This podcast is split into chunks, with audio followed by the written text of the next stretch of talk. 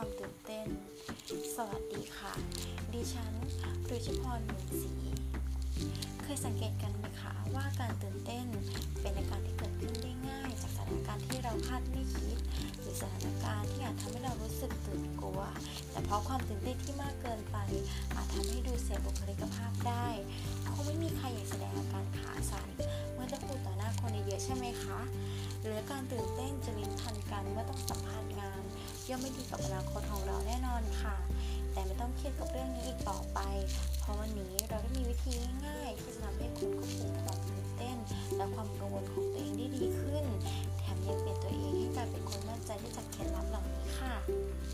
1. ดื่มน้ำให้มาก ถึงแม้ว่าการขาดน้ำจะไม่ได้ทำให้ร่างกายรู้สึกตื่นเต้น แต่การขาดน้ำจะทำให้อาการวิตกกังวลของคุณย่ำแย่ลง ดังนั้นากกำลังอยู่ในช่วงที่มีเรื่องให้กังวล เราดื่มน้ำเพิ่มขึ้นสักวันละ2-3แก้ว จะช่วยให้สามารถควบคุมอารมณ์ได้ดีขึ้นค่ะ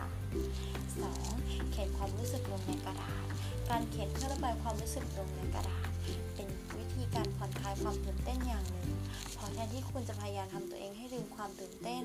ซึ่งรับรองว่าไม่ได้ผล การได้ปลดปล่อยความรู้สึกผ่านหน้ากระดาษสักแผ่น จะช่วยบรรเทาอาการได้มากกว่าค่ะ 3. เขียนความรู้สึกคิดบวก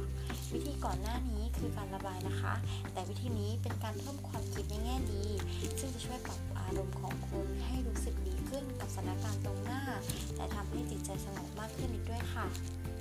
4. พูดคุยสนทนากับเพื่อน ปัจจุบันมีแอปพลิเคชันมากมาย ที่ทำให้สามารถคุยสื่อสารกับใครก็ได้ตลอดเวลา โดยการได้พูดคุยกับใครสักคนที่เราไว้ใจ และสามารถช่วยให้เรา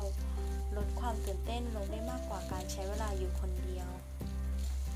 5. เดินเล่น การเดินเล่นช่วยให้เราผ่อนคลายความกังวลลงแถมยังช่วยกระตุ้นระบบไหลเวียนเลือดและระบบหายใจให้สมดุลขึ้น นอกจากนี้การได้เปิดหูเปิดตายังช่วยดึงความสนใจออกจากสิ่งทำให้วิตกกังวลอีกด้วย 6. หายใจลึกๆ ความตื่นเต้นและความวิตกกังวลนั้น ทำให้ระบบหายใจของเราผิดปกติ เคล็ดลับในการปรับลมหายใจได้ง่ายๆคือให้หายใจเข้าช้าๆ ประมาณ 5 วินาที และการหายใจค้างไว้ 2 วินาที จากนั้นให้หายใจออกเบาๆทางปากคล้ายกับการผิวปากประมาณ 7 วินาที ซึ่งจะช่วยลดความตื่นเต้น จะเริ่มหายใจได้เป็นปกติค่ะ 7. เผชิญหน้ากับความกลัว ยาแรงที่จะทำให้คุณแก้ไขความกลัวได้อย่างฉับพลันคือการเผชิญหน้ากับความกลัว เพราะจากการสำรวจสิ่งที่ทำให้ผู้คนทั่วไปรู้สึกกังวลนั้น มักจะมีความจริงอยู่เพียงไม่ครึ่งของสิ่งที่คาดไว้ อย่างไรก็ตาม วิธีนี้ไม่ได้เหมาะกับทุกคน และมีข้อแม้ว่า หากคุณเริ่มใช้วิธีนี้แล้ว จะต้องไม่หยุดจนกว่าความกลัวของคุณจะหายไป 8. แกล้งทำเป็นไม่ตื่นเต้น เมื่อคุณลองทุกวิถีทางที่กล่าวมาแล้ว